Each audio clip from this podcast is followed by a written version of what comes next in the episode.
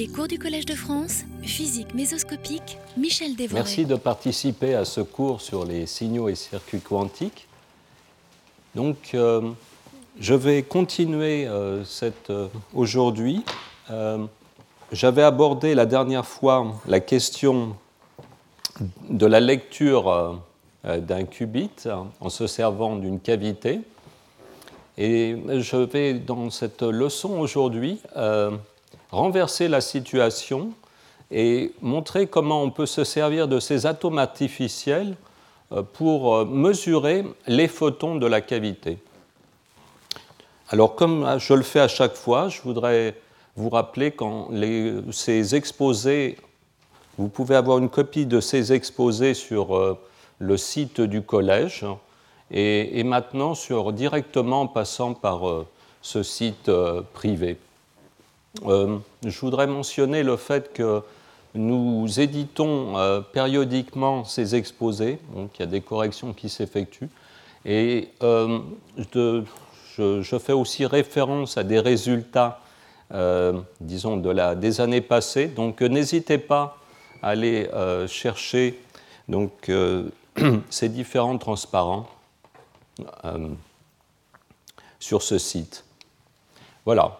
Alors, euh, petite annonce aussi, euh, aujourd'hui nous avons le plaisir d'accueillir Frédéric Pierre euh, qui va nous parler de des effets hors équilibre dans, les, canaux de bord de l'effet Hall quantique. La, semaine prochaine, nous recevrons Lev Yoffot de Rutgers euh, qui nous parlera, là on reviendra au, supraconducteur, il nous parlera euh, des, euh, de ces circuits très élégants sur lesquels il a travaillé avec Benoît Dousseau et qui constituent des qubits protégés contre la décohérence. Comme je le disais, aujourd'hui je vais continuer avec les processus hors équilibre dans les circuits quantiques et aujourd'hui, je vais me concentrer sur euh, euh, ces expériences qui permettent de détecter euh, des photons, de mesurer le nombre de photons, ce qui est une opération non linéaire extrêmement intéressante.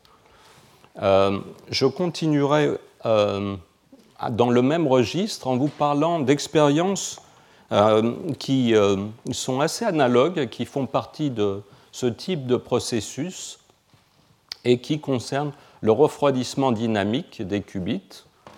Euh, je laisserai, je pense, la correction d'erreurs quantiques pour, euh, pour la fois prochaine. Voilà, donc euh, on va revoir un sujet que l'on avait commencé la dernière fois, qu'on avait abordé la dernière fois, qui est de la compréhension de l'interaction entre euh, un qubit. Ici, je vais prendre un, qubit très simple, le transmon, qui a une non-linéarité qui est entièrement traitable analytiquement. Et on va euh, revoir euh, la façon dont on peut calculer exactement, dans, dans le cadre d'un modèle très simple, l'interaction entre ce bit quantique et les photons d'une cavité. Et donc, on va montrer que le, processus qu'on a utilisé la dernière fois pour lire le qubit peut être inversé et on, peut, on va l'utiliser pour euh, voir comment le bit quantique peut mesurer le nombre de photons.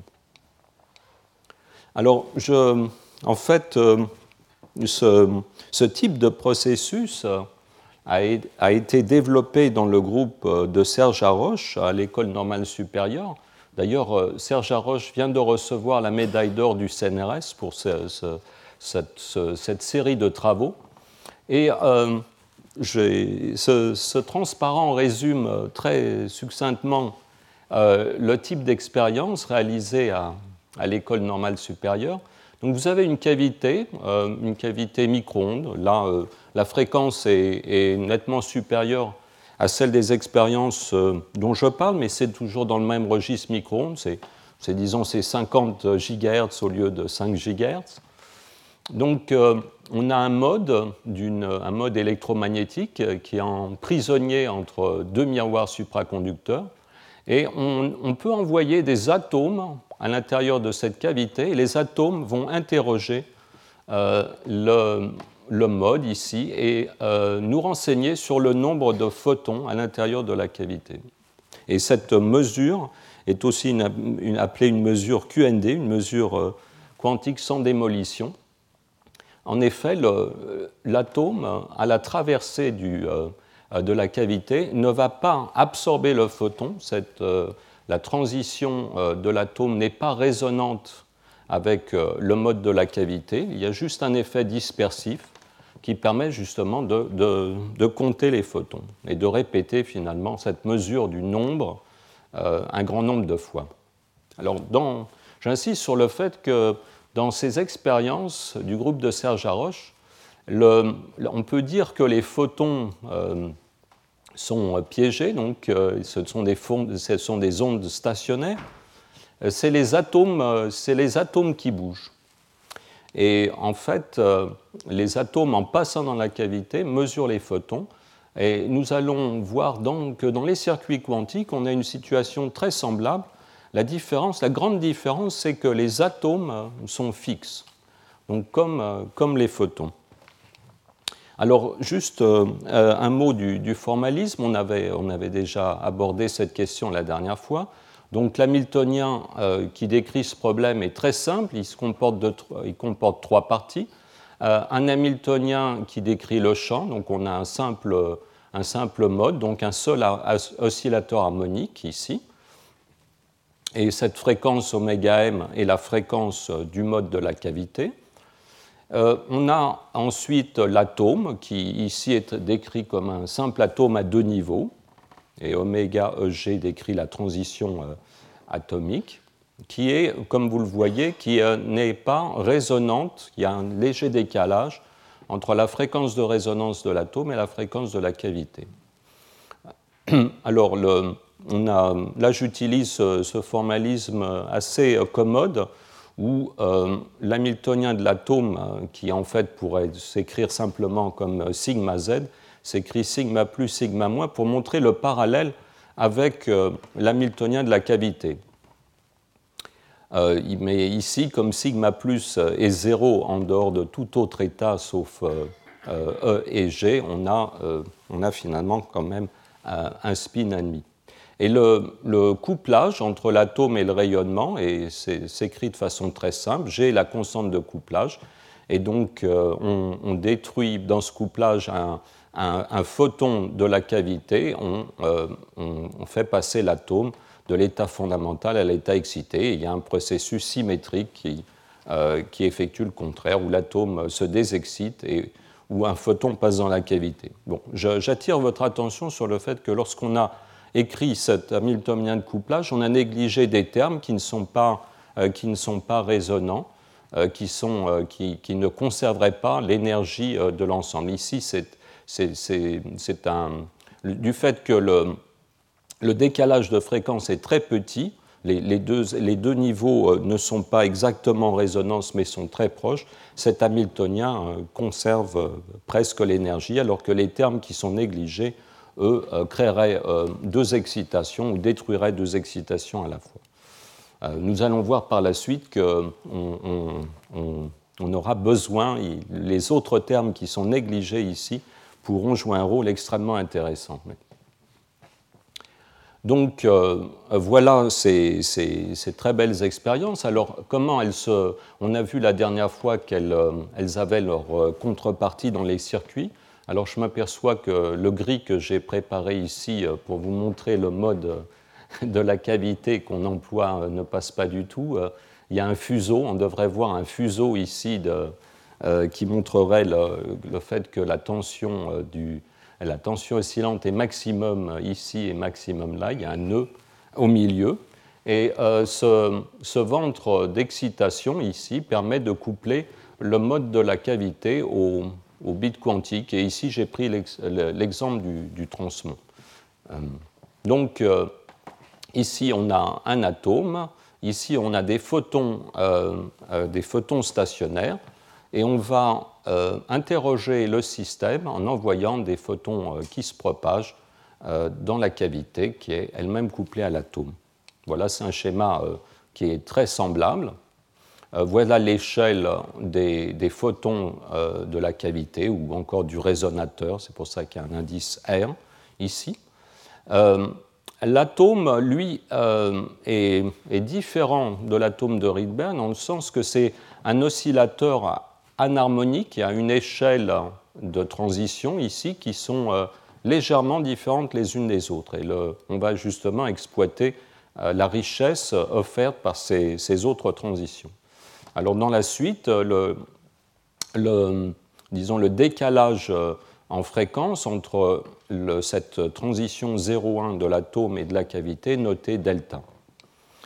Donc, euh, exactement comme euh, dans le cas des atomes de Rydberg, dont le, moment dipolaire est couplé au champ électrique de la cavité, ici c'est beaucoup plus simple, il y a juste une capacité euh, qui couple la tension aux bornes de ce circuit et la tension aux bornes à, l'extrémité de la cavité. et donc d'un dernier, dernier élément qu'il faut prendre en compte, donc le fait que les niveaux ici, la séparation entre les niveaux n'est pas identique, il y a une, une, anharmonicité, une, anharmonicité, dans le système qui est donnée par ce paramètre alpha. donc la fréquence de transition évolue linéairement avec le degré d'excitation. Euh, excusez, donc euh, peut-être que là la notation n'est pas euh, extraordinaire. N c'est le degré d'excitation du bit quantique et NR ici c'est le degré d'excitation de la cavité. Et je vous rappelle que donc dans ces bits quantiques supraconducteurs, dans le, dans le transmon, alpha, le paramètre alpha est donné par l'énergie de Coulomb. Alors, il y a un autre ingrédient très utile euh, c'est qu'on peut faire varier cette transition, oméga 0,1, en appliquant un champ magnétique, un flux, à l'intérieur de cette petite boucle euh, du, squid du transmon. Et euh, la fréquence de transition va varier suivant une arche de, cosinus ici en fonction du flux envoyé dans la boucle. Donc on a un atome ajustable dont la fréquence de transition est ajustable. Enfin, dernier ingrédient, donc euh, oméga, on peut envoyer euh, des fréquences variables euh, qui, dans ce système, on peut interroger finalement toutes les transitions possibles du système, du système, qui du couplé ici. Là, j'ai représenté les transitions des, systèmes, de chacun des systèmes. Mais ce système, du fait du couplage va avoir toute une série de transitions et on peut les interroger avec euh, cette fréquence extérieure. En général, on ne cherche pas à absorber des quantas, on cherche plutôt à voir le, déphasage euh, entre l'onde réfléchie et l'onde incidente. J'ai expliqué la dernière fois que dans ces expériences, les atomes ont tendance à être toujours trop couplés à l'extérieur et on cherche toujours des méthodes dispersives pour, euh, pour la mesure plutôt que des méthodes absorptives qui, euh, qui conduiraient à une, une décohérence trop rapide de l'atome. Voilà. Donc, maintenant, si on écrit l'hamiltonien, exactement comme dans les atomes de Rydberg, on a ce facteur G ici qui décrit le, couplage entre l'atome et le champ. Et euh, maintenant, je traite l'atome comme un oscillateur euh, donc euh, anharmonique, avec simplement ce terme très simple d'anharmonicité qui se distingue l'atome du, champ ici. Mais sinon, les opérateurs C et C croix obéissent aux mêmes règles de commutation que les opérateurs A et A croix. Alors, donc, comme on avait vu euh, cette, particularité la dernière fois, c'est très, intéressant. Ce système est en fait euh, exactement soluble. Euh, on peut traiter par perturbation l'anharmonicité.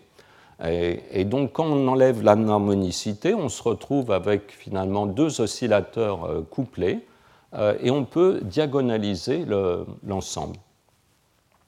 Euh, cela conduit à, deux, nouveaux types d'excitation. On a finalement un atome habillé qui est décrit par ces opérateurs grand C et euh, des photons habillés qui sont euh, décrits par ces opérateurs grand A. Donc on peut imaginer que finalement maintenant les excitations propres du système sont des excitations qui sont en grande majorité atomes et un petit peu photons ou photons et un peu atomes. Donc, euh,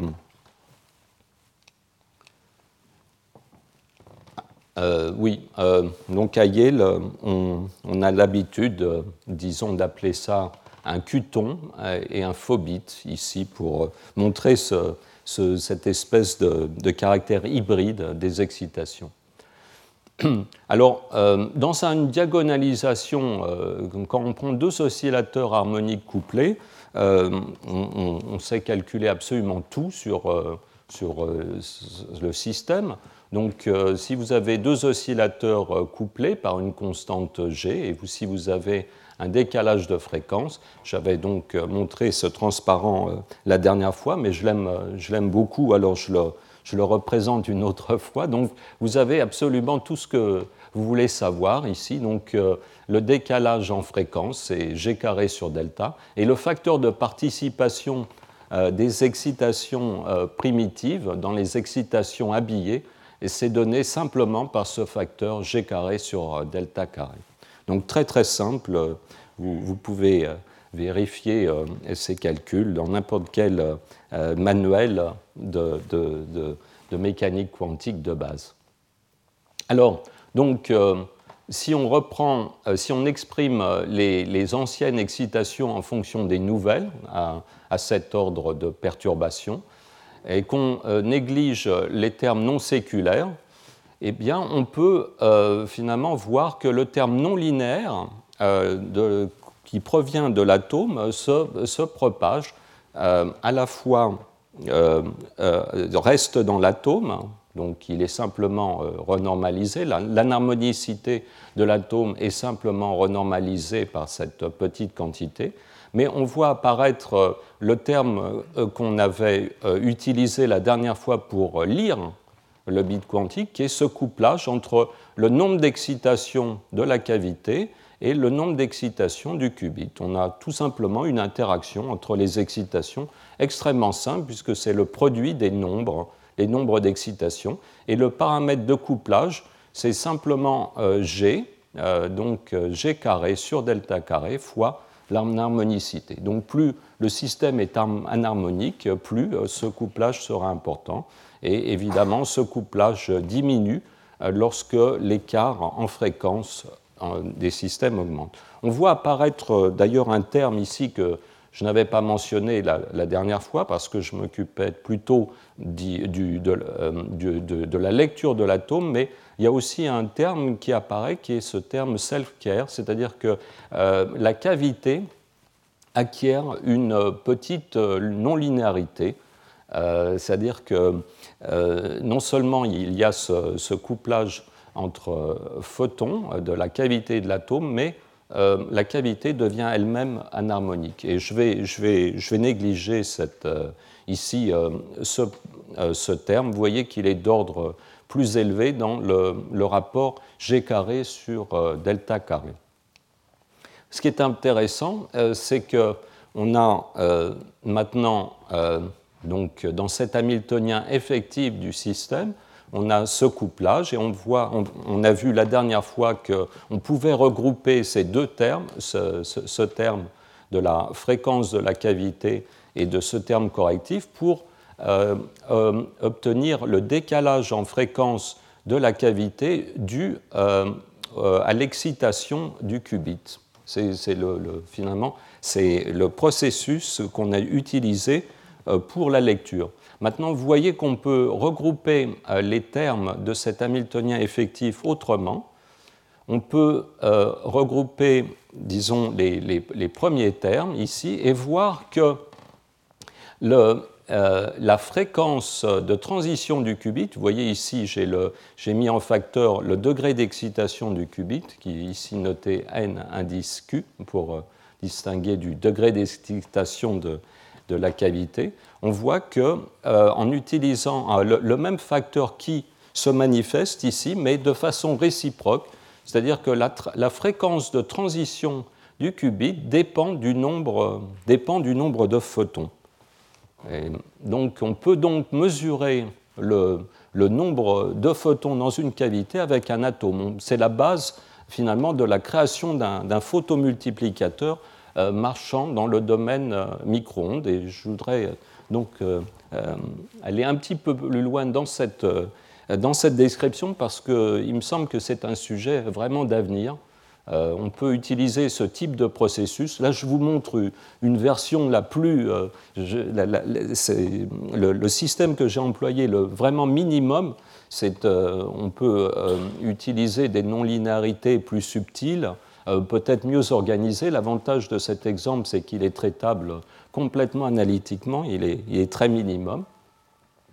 Et ça permet de comprendre un peu le, disons, le, processus de base. Alors, donc, euh, on va voir dans cet axe, c'est l'axe des fréquences, il devrait y avoir un, petit oméga ici.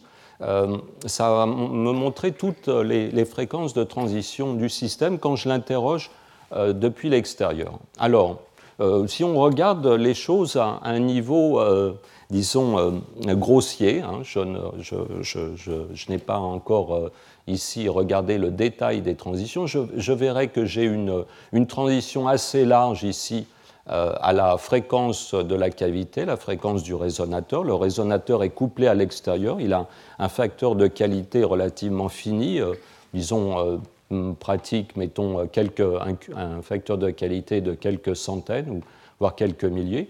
Le, bit quantique, lui, on essaye de le, préparer avec euh, une décohérence euh, la, la, plus faible possible, donc il va avoir des transitions qui, à cette échelle, vont être plutôt fines. Alors, ce que je représente, cette transition bleue, c'est la transition euh, de l'état fondamental vers l'état excité. Si on excitait le bit quantique, on verrait euh, si on peuplait les états excités, on verrait ces autres transitions ici qui représentent les transitions depuis le, niveau 1 vers le niveau 2, 2 vers 3, euh, etc. Maintenant, regardons euh, regardons un peu à la loupe ce qui va se passer, ce que cet Hamiltonien effectif va nous donner dans le voisinage de ces transitions. Et là, je vous rappelle, pour, pour, pour faciliter les calculs, donc, il y a cette approximation, elle n'est pas vraiment essentielle, elle, rend simplement tout très, très simple et très analytique. Donc la fréquence de, transition du qubit est, bien plus grande que cet écart ici entre, en fréquence entre la cavité et le qubit. Euh, cet écart en fréquence est euh, lui-même très supérieur à la constante de couplage et j'ai supposé l'amortissement de la cavité, donc qui décrit cette largeur ici euh, comme la fréquence la plus petite dans le problème. Donc ces approximations simplifient énormément l'image qu'on peut avoir. enfin, excusez-moi, pas vraiment l'image, mais les calculs.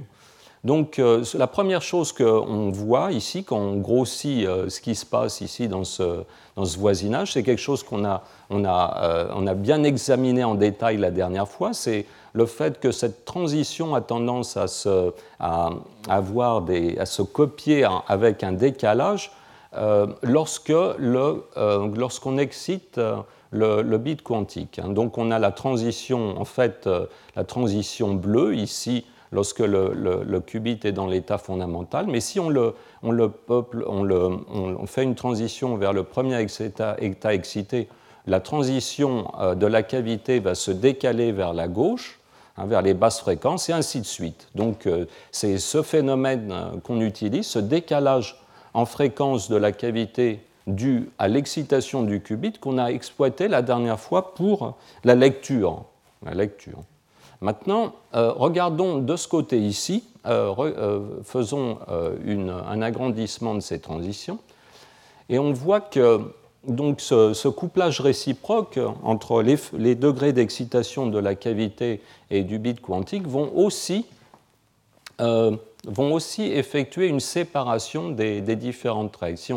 On, regarde par exemple cette raie de l'état fondamental, on verra qu'elle se, démultiplie ici, on verra des, satellites qui correspondent à l'excitation de la cavité. Donc on a une première raie qui correspond en fait à l'absence de photons dans la cavité. Ça, euh, ça peut paraître un peu paradoxal puisque euh, les, excitations ici passent par la cavité, mais cette, cette, première raie correspond au cas où il y a zéro photon dans la cavité, 1, 2, 3, etc.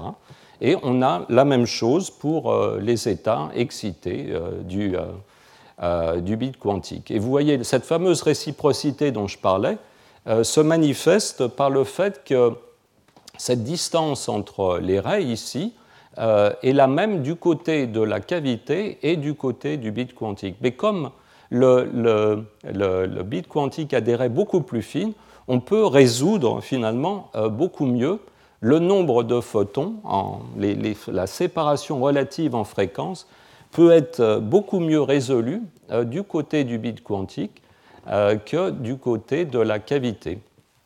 Donc on peut vraiment, euh, euh, utiliser cette séparation des raies pour effectuer une mesure du nombre de photons dans la cavité.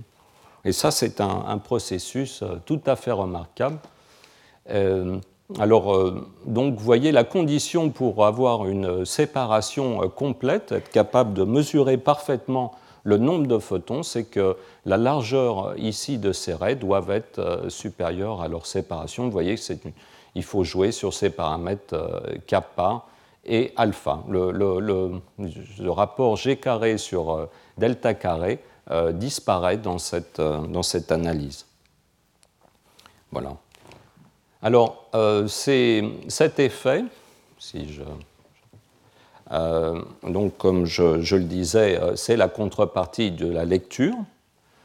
Euh, on peut donc mesurer le nombre de, photons dans la cavité. Et, ce, type de processus a été utilisé par des expériences réalisées dans le groupe de Rob Scholkopf à Yale. voici la mesure en fait de l'écartement des niveaux entre la cavité et le bit quantique qui permet de, mesurer ce, ce, fameux facteur G ici, qui était 125 euh, MHz dans ces expériences. Euh, alors que la, largeur des, raies du qubit était, disons, de, quelques mégahertz, donc on est bien dans la bonne, dans le bon, dans les, ordres de grandeur sont bien respectés. Ici, le bit quantique est placé en fait euh, au milieu d'une cavité qui est une cavité euh, lambda et non pas lambda sur 2. Et euh, voici un agrandissement de l'arrêt du bit quantique dans ce régime dispersif où finalement on peut résoudre les différentes, les, différents, le, le multiplet correspondant euh, aux différents nombres de photons dans la, dans la cavité. Alors les, règles que vous voyez ici, les, les, courbes que vous voyez ici, ont été obtenues en, en, avec différents degrés d'excitation dans la cavité. Alors comme la cavité... Euh, alors là, il faut bien quand même euh, examiner, comprendre que cette expérience est quand même légèrement incestueuse, puisque c'est les mêmes photons qui servent à peupler la cavité et qui servent à mesurer l'état du bit quantique. Alors c'est pour ça que lorsque, lorsque augmente le nombre de photons dans la cavité, on a un meilleur rapport un sur bruit sur l'arrêt du qubit. Mais ce que je voudrais vraiment attirer votre attention sur le fait que cette fréquence ici euh, est une fréquence qui correspond à l'excitation du qubit, c'est-à-dire qu'il y a deux fréquences qui sont envoyées vers le, qubit simultanément une fréquence d'excitation qui permet de sonder euh, cette transition euh, et une, une, fréquence de sonde qui permet de mesurer son état.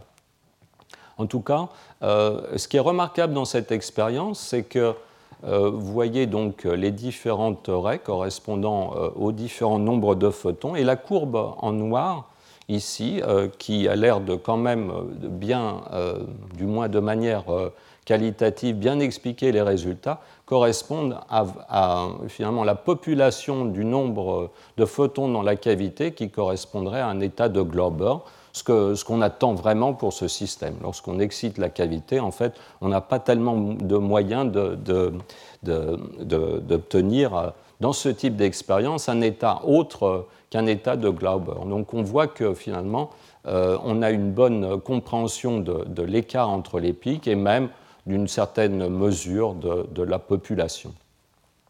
Alors, euh, vous voyez que ce, genre d'expérience a quand même énormément d'avenir dans ce sujet, puisque finalement, euh, en séparant toutes ces raies, on peut effectuer des opérations conditionnelles. Si par exemple j'irradie le, le, bit quantique à cette fréquence, mettons, eh bien, euh, euh, cette, fréquence d'excitation va, euh, va effectuer une excitation conditionnelle du système.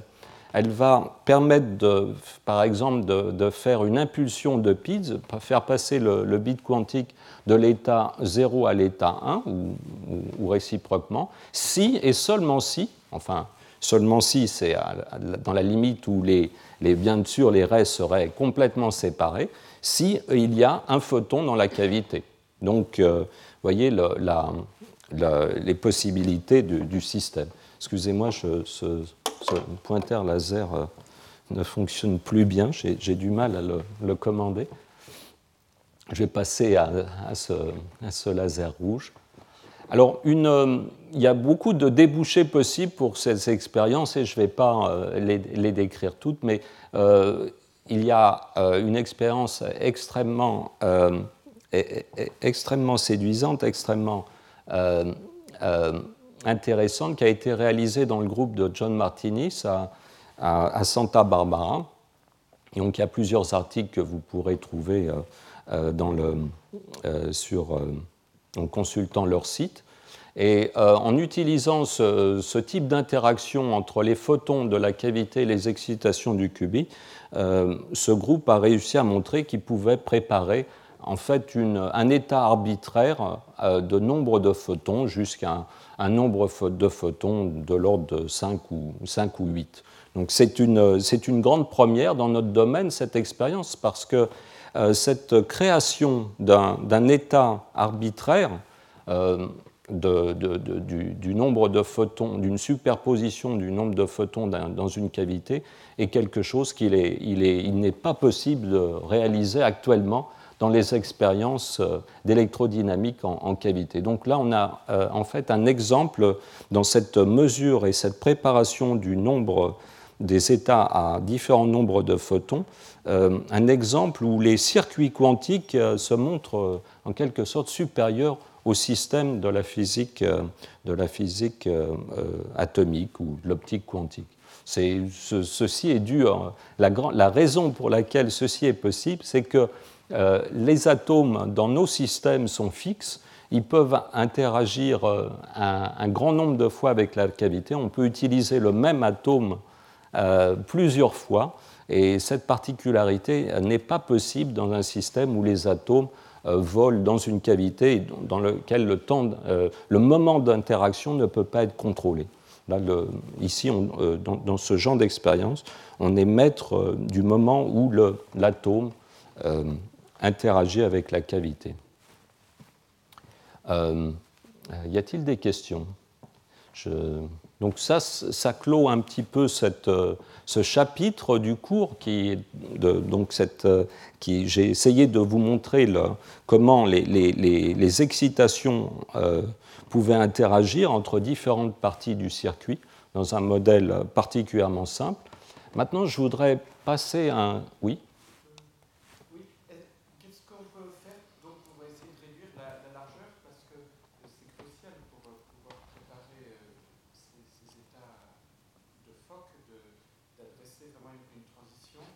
Oui, alors en fait, euh, disons, on peut réduire euh, ici la largeur, en fait, ne pose pas de, de problème trop difficile. Bon, bon, il y a quand même une grande différence entre la théorie et la pratique, euh, mais on, peut, on pourrait changer par exemple et c'est ce qui, ce qui se, se, fait, par exemple, en, train de se faire à Yale. On peut travailler avec des cavités avec un facteur d'amortissement euh, bien meilleur. Et donc, ce rapport, on peut garder l'anharmonicité identique. Ce paramètre alpha, on peut le, finalement, on peut le garder identique ou même l'agrandir un peu. Et en même temps, on peut travailler avec des facteurs kappa plus petits donc euh, plus, grand facteur de qualité. Donc rien ne s'oppose en fait à, à, rendre ces raies plus fines. Le, problème, c'est que si on, cherche à, à, créer des expériences dans lesquelles on va utiliser ces systèmes comme photomultiplicateurs, on n'a pas tellement intérêt à rendre ces raies les plus fines possibles parce que ça veut dire que le temps de réponse du photomultiplicateur va devenir lent. On va voir un détecteur lent on a toujours intérêt, quand on détecte des photons, à ce qu'on ait plutôt un détecteur rapide. Donc le jeu actuellement, c'est plutôt de cette largeur est, très suffisante, enfin on, préférerait l'agrandir, et en fait c'est plutôt, euh, plutôt l'anharmonicité, c'est plutôt ce paramètre alpha euh, qu'il faut euh, agrandir. Lorsqu'on on agrandit alpha, et bien sûr, euh, tout, le, tout ce processus de calcul donc, que je vous ai présenté ne devient beaucoup plus compliqué, l'analyse est plus subtile, mais en, bon, en principe, il n'y a pas de. le, même type d'effet va être, va être mis en œuvre. Et c'est un peu, c'est vraiment là un sujet de, tout à fait d'actualité actuellement. Oui, c'est donc, donc euh, les différentes équipes cherchent à mettre au point un photomultiplicateur euh, qui fonctionne avec une très bonne efficacité, mais aussi euh, une rapidité la plus grande possible. Actuellement, on, a potentiellement un photomultiplicateur, mais il est, il est très lent parce que les CRS sont très fines. Oui.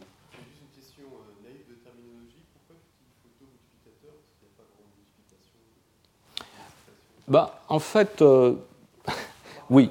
Enfin, c'est, disons, là, on a, un, on a une, un, système qui permet de compter, euh, qui permet d'avoir accès à l'opérateur nombre, en fait. En fait, euh, c'est même en principe mieux qu'un photomultiplicateur, puisqu'un photomultiplicateur ne distingue qu'entre 0 et puis n photons. Donc c'est peut-être ça le, sens de, ta remarque, oui. C'est mieux qu'un on aurait en, principe dans ce genre d'expérience accès à une mesure euh, QND du, nombre de photons. mais euh, donc il y, a une tension entre essayer de mesurer tous les nombres de photons possibles sans démolition, être le plus rapide possible. Euh, plus on est rapide, plus en fait dans ces expériences de détection de nombres, plus, plus c'est avantageux. Oui.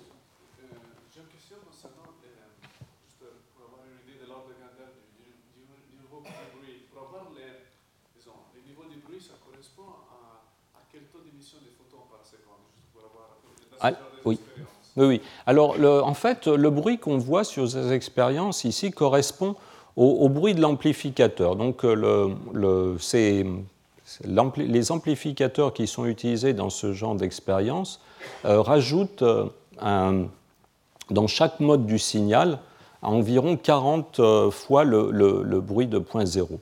On sait qu'on pourrait travailler avec euh, le bruit de point zéro, ou même, même en, travaillant sur des états squeezés, même ne pas avoir de bruit du tout. Donc euh, tout, le bruit là que l'on voit euh, pourrait être énormément réduit dans ce genre d'expérience en utilisant des amplificateurs plus performants. Et ça, c'est aussi une autre, une autre voie dont on avait discuté l'année dernière.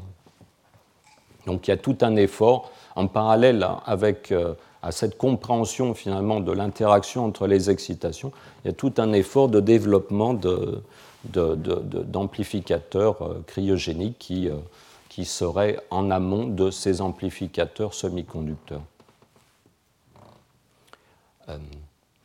voilà. Alors maintenant, on, va passer à une autre, un autre type de manipulation qui, qui est le refroidissement des atomes et c'est une manipulation qui est très parallèle en fait à la lecture.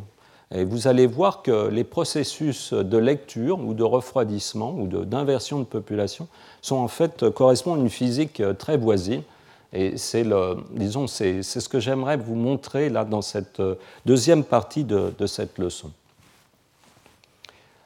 Alors pour euh, là, euh, je vais quand même euh, je, m'excuse par avance. Euh, euh, euh, il y, a une grande partie de l'audience ici qui va trouver cette partie -là, complètement triviale, mais avant de parler du refroidissement dynamique, je vais quand même vous parler du refroidissement ordinaire pour, pour, arriver à contraster les deux situations. Alors, supposons qu'on ait un, un, bit quantique avec donc ces deux états, 0 et 1.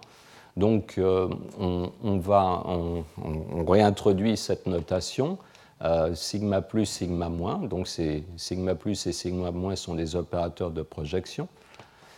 Euh, donc le refroidissement habituel se fait de, façon très, très, bien comprise. On imagine un bain, et ici je prends un bain de boson pour, pour simplifier. On pourrait prendre aussi des, des fermions, mais ça serait un peu plus compliqué. Donc là, on a un ensemble d'oscillateurs très très denses et K euh, indique euh, le numéro de l'oscillateur. Et on suppose qu'il y a un processus extérieur qu'on ne traite pas ici, mais qui euh, rend la population de ce bain d'oscillateurs thermique.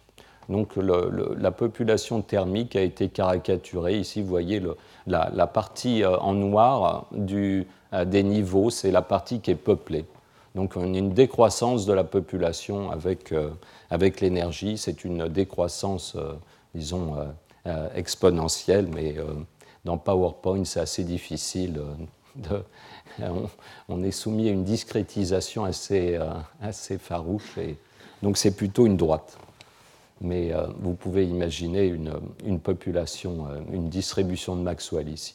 Donc on a encore ce fameux type de couplage ici où une excitation euh, du qubit euh, s'échange avec une excitation de, euh, bosonique.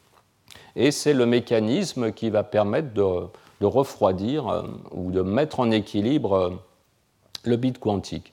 Bon, vous savez, je, rappelle là des choses bien connues, mais en utilisant la règle d'or de Fermi, on peut aboutir à ce qu'on appelle le taux d'émission euh, spontanée, c'est-à-dire euh, la relaxation, le taux de relaxation du niveau 1 vers le niveau 0 lorsque le bain de boson est à température nulle.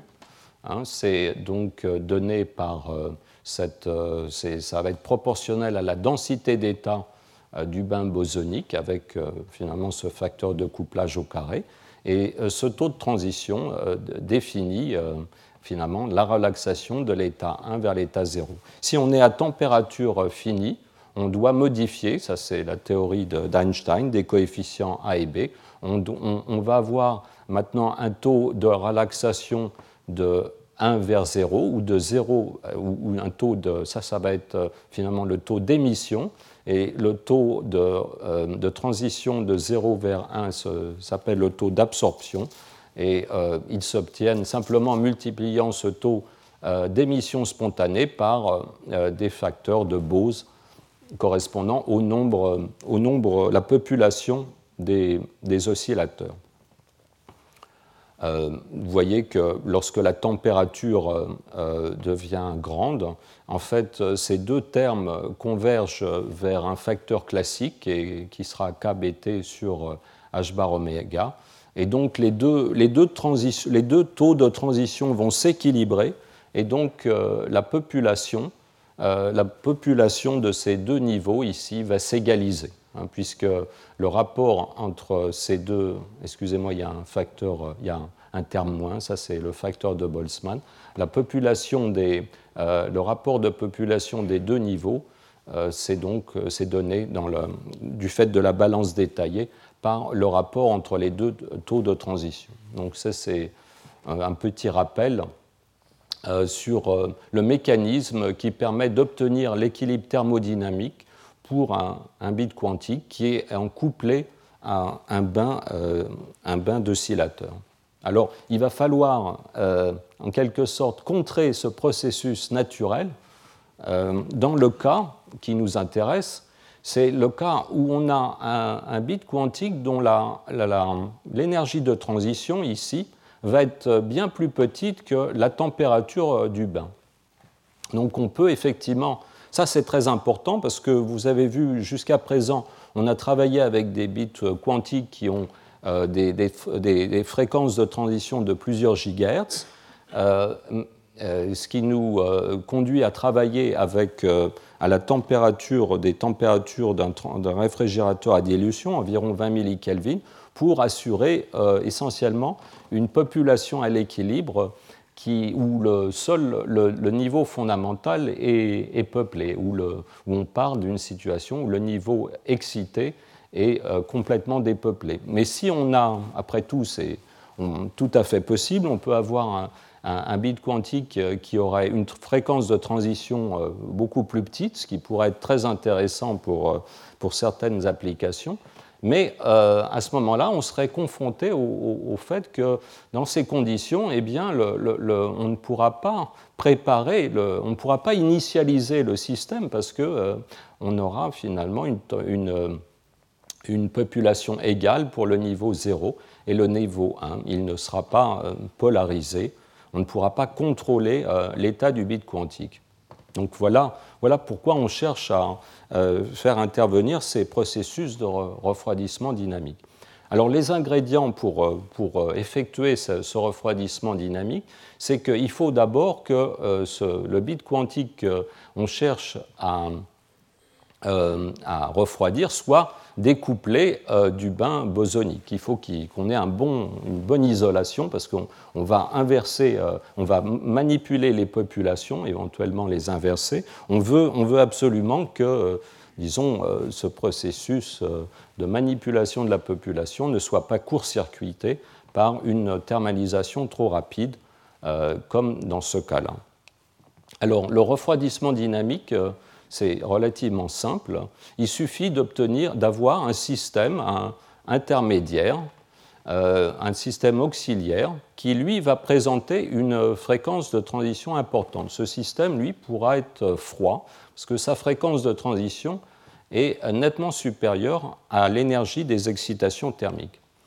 Donc il est, lui, euh, bien couplé au bain euh, thermique, et euh, le, dernier ingrédient dont, il faut disposer, c'est euh, ce couplage entre le bit quantique euh, qu'on cherche à refroidir ou à manipuler et ce système à deux niveaux intermédiaires.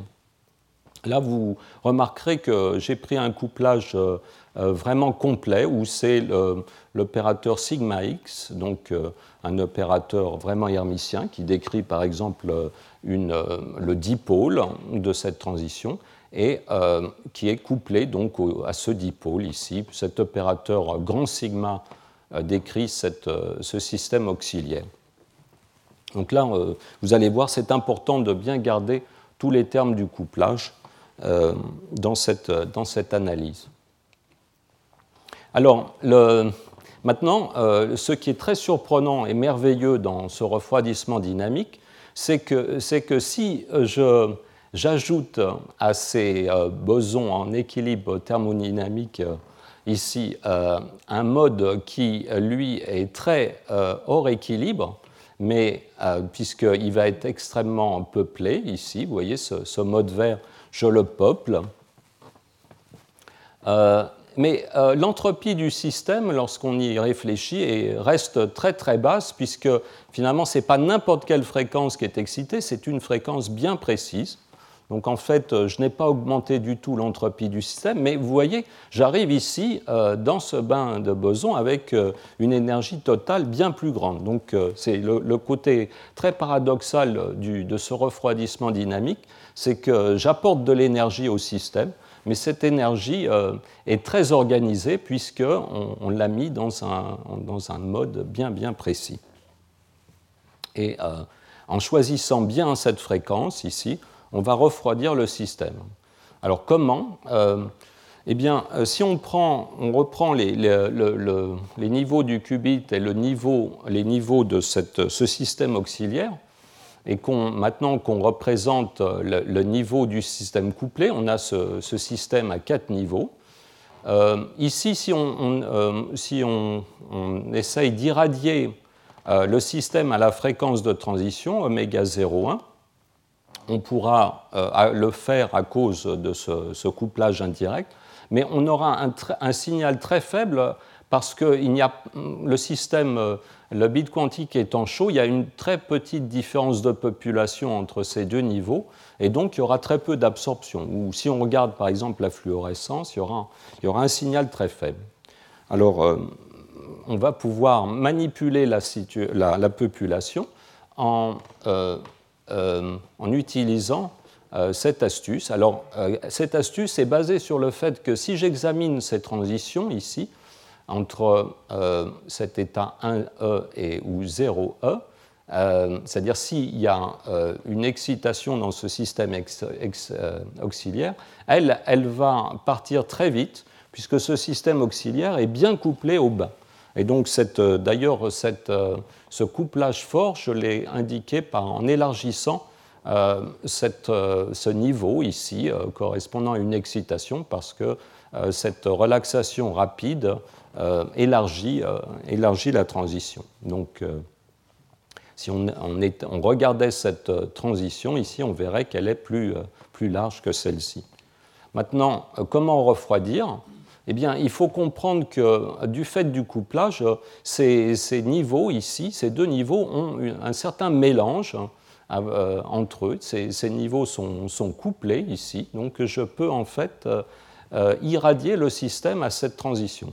D'ailleurs, vous voyez que ce, couplage euh, ici euh, a décalé un petit peu les, transitions, mais ça c'est juste euh, une manifestation du fait que j'ai pris en compte ce couplage dans l'hamiltonien entre le qubit et le, système auxiliaire. Et donc maintenant, si j'irradie le système à cette fréquence qui est inférieure à, la fréquence de, de, transition du système auxiliaire par exactement la fréquence de transition du, qubit, eh bien, vous voyez, euh, il se produit un effet merveilleux. Je, vais, cette radiation verte ici a tendance à égaliser les deux populations ici, mais la population ici redescend euh, très vite là. Donc, euh, en fait, la combinaison de ces deux processus ici vide, vide cet état et remplit celui-ci. Et donc, c'est euh, ce, fameux pompage euh, optique hein, qui est à, la base euh, cette idée de pompage optique qui est à la base des lasers, ici est utilisé pour refroidir, refroidir l'atome. D'ailleurs, c'est ce processus justement qui, qui dans, dans, dans, différentes formes, a, conduit les, physiciens de l'optique quantique à, refroidir les atomes à tel point qu'on peut d'ailleurs, par exemple, observer la condensation de Bose-Einstein. Euh, maintenant, euh, ce qui est très intéressant, c'est qu'en en fait, il n'y a pas que cette transition qu'on peut utiliser. On peut, euh, on peut utiliser une, une, autre transition qui, elle, permet de manipuler la population en sens inverse on peut, euh, c'est là où euh, va intervenir le fait que j'ai gardé dans l'hamiltonien de couplage euh, tous les termes. Les termes anti-résonants, ici, vont en fait me montrer que ces états 0G ici et 1, eux, ne sont pas des, états purs non plus. Hein. ces termes anti-résonants permettent en fait d'effectuer un couplage entre ces deux états. Et donc je peux, je peux irradier maintenant euh, euh, ce système à cette, euh, non pas vers la gauche, vers les plus basses fréquences, mais plutôt vers les plus hautes fréquences. Et là, je peux maintenant transférer la population en sens inverse. Je, vais prendre la population de l'état 0 et en passant par cet état-là, je vais la mettre dans l'état excité du, bit quantique. Je peux égaler les populations, donc je peux créer une température infinie euh, donc je peux chauffer, mais je peux aussi aller plus loin. Je peux transférer complètement la population de cet état vers cet état-là, donc et là préparer une inversion de population qui correspond à une température négative. et donc, par exemple, dans cette situation, si j'observais si cette transition, je verrais que l'arrêt, par exemple, d'absorption s'inverserait. alors, vous voyez, donc, euh, ce, jeu avec euh, les états va très très loin, puisque si je, maintenant j'inclus un niveau que, si je, possède un, bit quantique euh, qui a un, niveau 2, alors c'est là où j'utilise la ressource du niveau 2, qui normalement n'est pas prévu dans le, calcul quantique où on reste, on, travaille entre 0 et, 0 et 1, mais un système physique aura toujours à d'autres états excités. Et si je choisis ce niveau 2 pour, ne pas, pour être euh, euh, pas très loin de ce niveau 1E, j'obtiens un autre repoussement de niveau qui, lui, maintenant, euh, rend ces deux transitions, qui va être donc cette transition résonante avec le, système auxiliaire, je pourrais séparer les deux transitions correspondant à l'état fondamental, à l'état excité. Donc euh, vous voyez que euh, cet état auxiliaire maintenant lui euh, permet la lecture. Donc vous avez un schéma très joli où finalement avec un nombre relativement faible de niveaux, mais bien choisi, bien, bien calculé à l'avance, et des irradiations aussi, elles, bien choisies. donc évidemment, ça, ça, exige une connaissance du système, mais en principe, tout est, tout est, euh, tout est possible. Donc, euh, vous voyez, vous avez quatre magnifiques raies ici. Deux au milieu vous permettent de lire l'état du, bit quantique et deux qui correspondent à, si dans la nomenclature de l'effet Raman, ça correspond à, aux Stokes et anti-Stokes, qui permettent de manipuler sa population.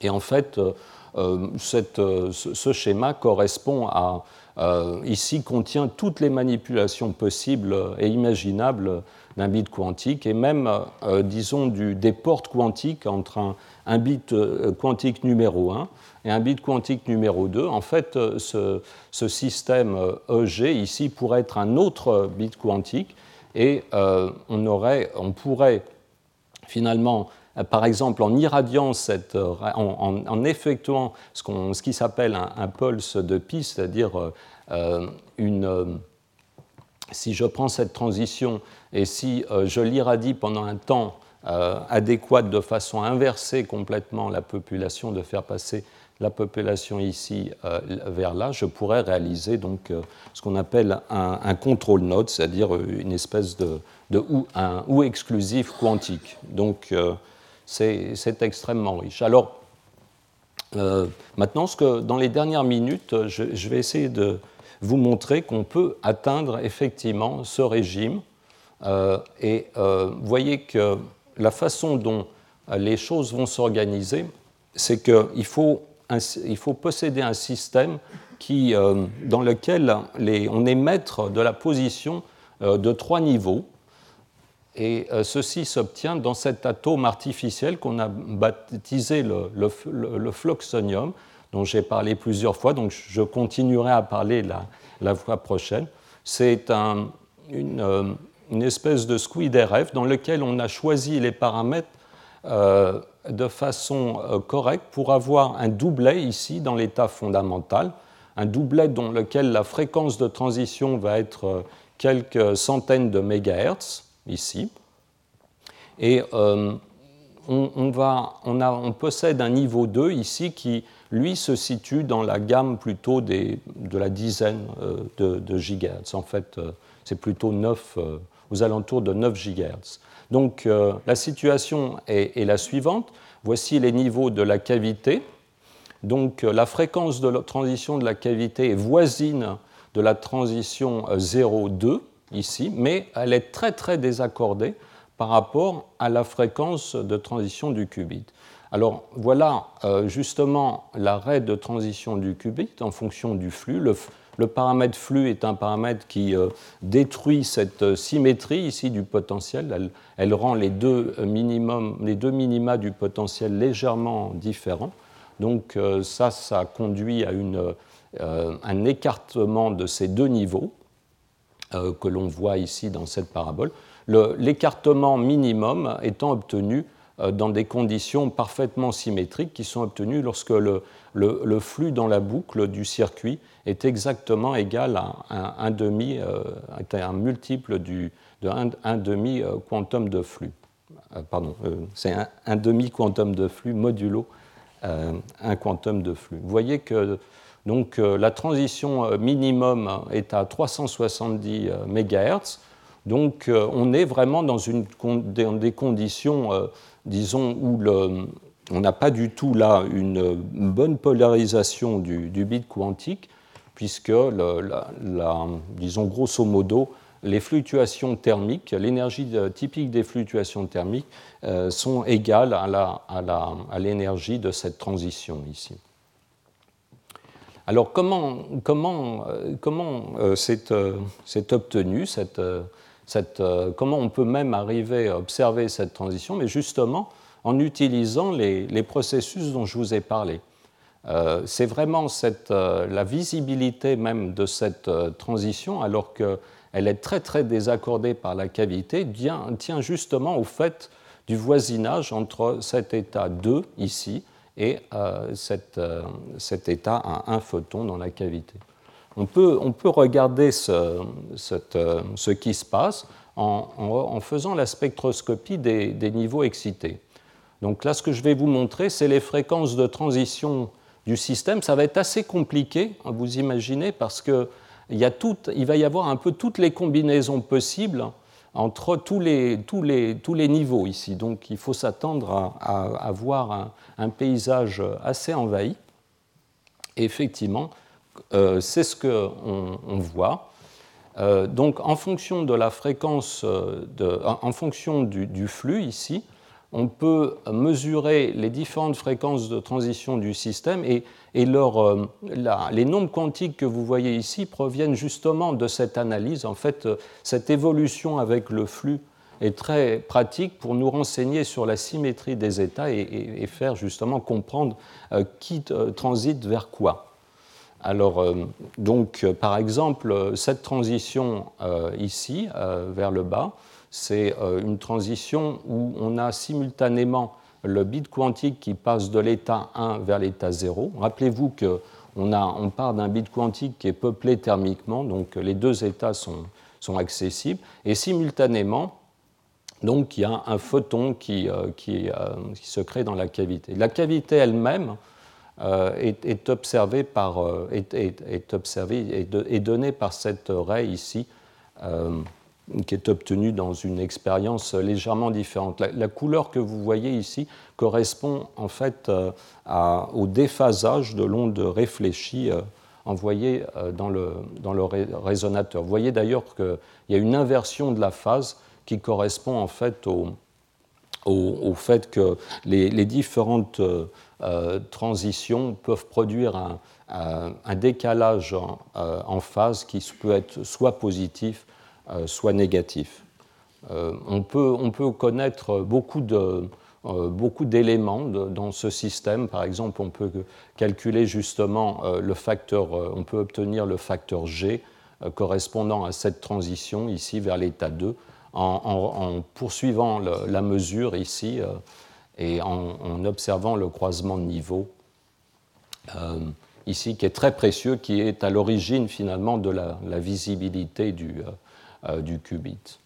Alors, euh, donc euh, voilà, c'est ça, cette expérience nous permet de confirmer que c'est vraiment ce niveau 2 ici qui, qui permet de, de, mesurer le système en premier lieu. Mais ce que, maintenant, ce que je vais vous montrer, c'est les résultats où on va justement peupler, on va irradier ces raies Stokes ou anti-Stokes pour, euh, pour inverser ou la population du, qubit ou au contraire le, refroidir. Et euh, donc euh, voilà ce genre d'expérience. L'expérience que je vous montre est une expérience dans laquelle on, a, on observe les oscillations de Rabi, c'est-à-dire que tout en, on, commence par refroidir le, bit quantique ou au contraire inverser sa population et on effectue après une mesure d'oscillation de, Rabi qui permet de finalement de, mesurer cette population. Alors c'est l'amplitude de ces oscillations de Rabi qui vous donne la population la relative des deux États. Et les oscillations de Rabi vertes correspondent en fait à aucune préparation, c'est-à-dire c'est les oscillations de Rabi qu'on observe à l'équilibre euh, thermodynamique. Donc on a un signal qui est détectable mais qui n'est pas euh, très fort. Et vous voyez qu'on peut l'augmenter en, euh, en, effectuant, en, en, irradiant euh, la, cette raie anti-Stokes, qui correspond à ces, ces, triangles bleus ici. On, accroît notablement l'amplitude du signal, donc on, refroidit, on refroidit le, bit quantique. On peut égaler les, populations euh, c'est ce qu'on a cherché à faire avec euh, ici dans cette expérience où on représenté par ces carrés orange. Alors en fait, euh, c'est quand même un peu gênant de produire une courbe complètement plate. donc on n'est on on pas exactement à, l'âge... On peut, on peut, obtenir une courbe plate, mais on a toujours le, peur d'être soupçonné de simplement d'avoir montré une expérience qui ne marche pas du tout. Donc on a gardé un petit peu de, population, ici une petite, une légère inversion qui donne euh, cette oscillation jaune. Et en fait, on peut, on peut euh, essayer d'inverser au maximum la population. Ça correspond au triangle rouge ici. Et on voit que par rapport à la courbe verte, on a pratiquement inversé complètement euh, euh, la, phase de l'oscillation de Rabi. Donc on a inversé les populations. On n'arrive pas ici à inverser euh, la population autant qu'on arrive à refroidir le système, puisque normalement on devrait, devrait pouvoir arriver plutôt à faire l'inverse de la courbe bleue. Mais bon, il y a un certain nombre d'inefficacités de processus qui en fait, endommage un peu l'efficacité de ces processus de refroidissement, mais euh, euh, c'est quand, même, extrêmement intéressant parce que ce genre d'expérience ouvre la voie à euh, des, finalement des circuits qui auraient des fréquences de transition relativement basses, mais qu'on pourrait tout de même utiliser. On peut aussi, c'est aussi très important pour des expériences de nanomécanique. On peut imaginer que ces, circuits sont bien couplés à des résonateurs mécaniques et transférer comme ça la population du circuit électrique euh, dans un système mécanique. Les, résonateurs nanomécaniques euh, ont tendance à avoir des fréquences beaucoup, beaucoup plus basses que les, fréquences euh, des, des circuits Josephson. juste pour terminer, là, je, je, on arrive à la fin de cet exposé, juste euh, une, dernière, euh, une, dernière, précision. Donc euh, ce, bit quantique n'est pas encore tellement extraordinaire. si on regarde les expériences de Ramsey qui vont nous permettre de mesurer le temps de relaxation de la décohérence, on voit que finalement le, le T2 pour ce bit quantique qui a une fréquence de transition de 370 MHz et 252 nanosecondes. Ce n'est pas pas trop mauvais, euh, euh, mais c'est pas quand même les, maintenant euh, un, un, certain nombre de, bits quantiques dépasse largement ces performances par un facteur 10. Donc c'est pas la, décohérence de ce système n'est pas extraordinaire et elle est extrêmement mystérieuse. Ça c'est un point absolument incompris dans ces expériences. C'est que si justement on s'écarte de ce point de dégénérescence qui devrait être un point où finalement, euh, au premier ordre, l'hamiltonien de la fréquence de transition ne dépend pas du flux, donc si on imagine qu'il y a un, bruit en flux dans ce genre d'expérience, ce, minimum de la fréquence de transition, euh, ici, qui se situe vers 370 MHz, devrait être l'endroit où le, temps de relaxation devrait être euh, le meilleur, et c'est exactement le contraire qui se produit. Lorsqu'on s'écarte de ce point de symétrie, de ce sweet spot qui nous a tellement aidé, par exemple, pour le quantronium, eh bien, euh, on obtient une amélioration. En fait, euh, la, cohérence du système augmente. Donc, plus la fréquence de transition, plus, voyez, à 1 GHz, c'est déjà, c'est déjà 600 nanosecondes. Et lorsqu'on atteint, euh, disons, 5 euh, GHz pour ce qubit, euh, qui, d'ailleurs a une, une, intéressante variation du, de la fréquence de transition qui est complètement linéaire en flux, eh bien, on obtient un, on obtient une très bonne, très bon taux de décohérence qui est supérieur à 2, 2, microsecondes, donc qui rivalise avec les meilleurs, les meilleurs qubits. Et ce, phénomène est, tout à fait incompris. Alors ici, euh, est-ce qu'on a euh, ici on a une manifestation d'un bruit euh, hypothétique dont on a beaucoup discuté dans ce domaine des circuits, mais jamais jamais observé qui est le bruit sur le, courant critique. L'énergie Josephson elle-même pourrait être bruyante. Mais ce, ce, phénomène prédit n'a jamais été observé. Il doit être beaucoup plus faible que, toutes les autres sortes de bruits. Peut-être qu'on en a une manifestation ici où, il y a peut-être tout simplement, euh, ça c'est une explication beaucoup plus triviale, mais qui serait euh, beaucoup plus favorable pour la suite de ces expériences.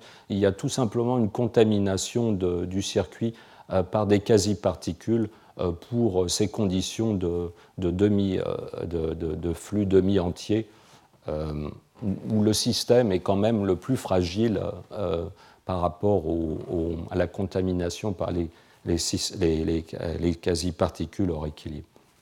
Voilà, je, termine donc euh, sur un peu euh, quelques notes mystérieuses pour cet exposé, et puis je vous donne rendez-vous pour le dernier exposé la semaine prochaine, où je continuerai avec euh, le floxonium et je vous parlerai donc des possibilités euh, éventuelles d'observation de, des oscillations de blocs dans ce genre de circuit. Donc les oscillations de blocs, c'est euh, un peu le Graal des, des, des, phénomènes hors équilibre dans ces circuits. C'est un, processus qui, lui, à ma connaissance, n'a pas de contrepartie en, en, physique atomique. Il permettrait de, de, faire la...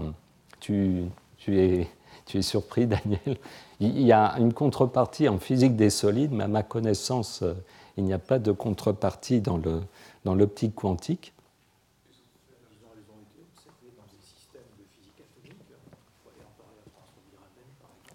Euh, oui, non, mais euh, oui, alors je, quand même peut-être pas tout à fait les mêmes au niveau terminologique, mais pour eux, c'est des oscillations de blocs. Oui, oui. Mais bon, c'est peut-être. Disons, là, je, enfin, je, je, parlerai de, ce sujet la dernière fois. L'espoir, c'est une, utilisation euh, métrologique, euh, finalement, des, des, de Blake. Bon. D'accord. Bon, ça, ça promet d'être. La discussion promet d'être intéressante. Merci beaucoup pour votre attention. Retrouvez tous les podcasts du Collège de France sur www.collège-de-france.fr.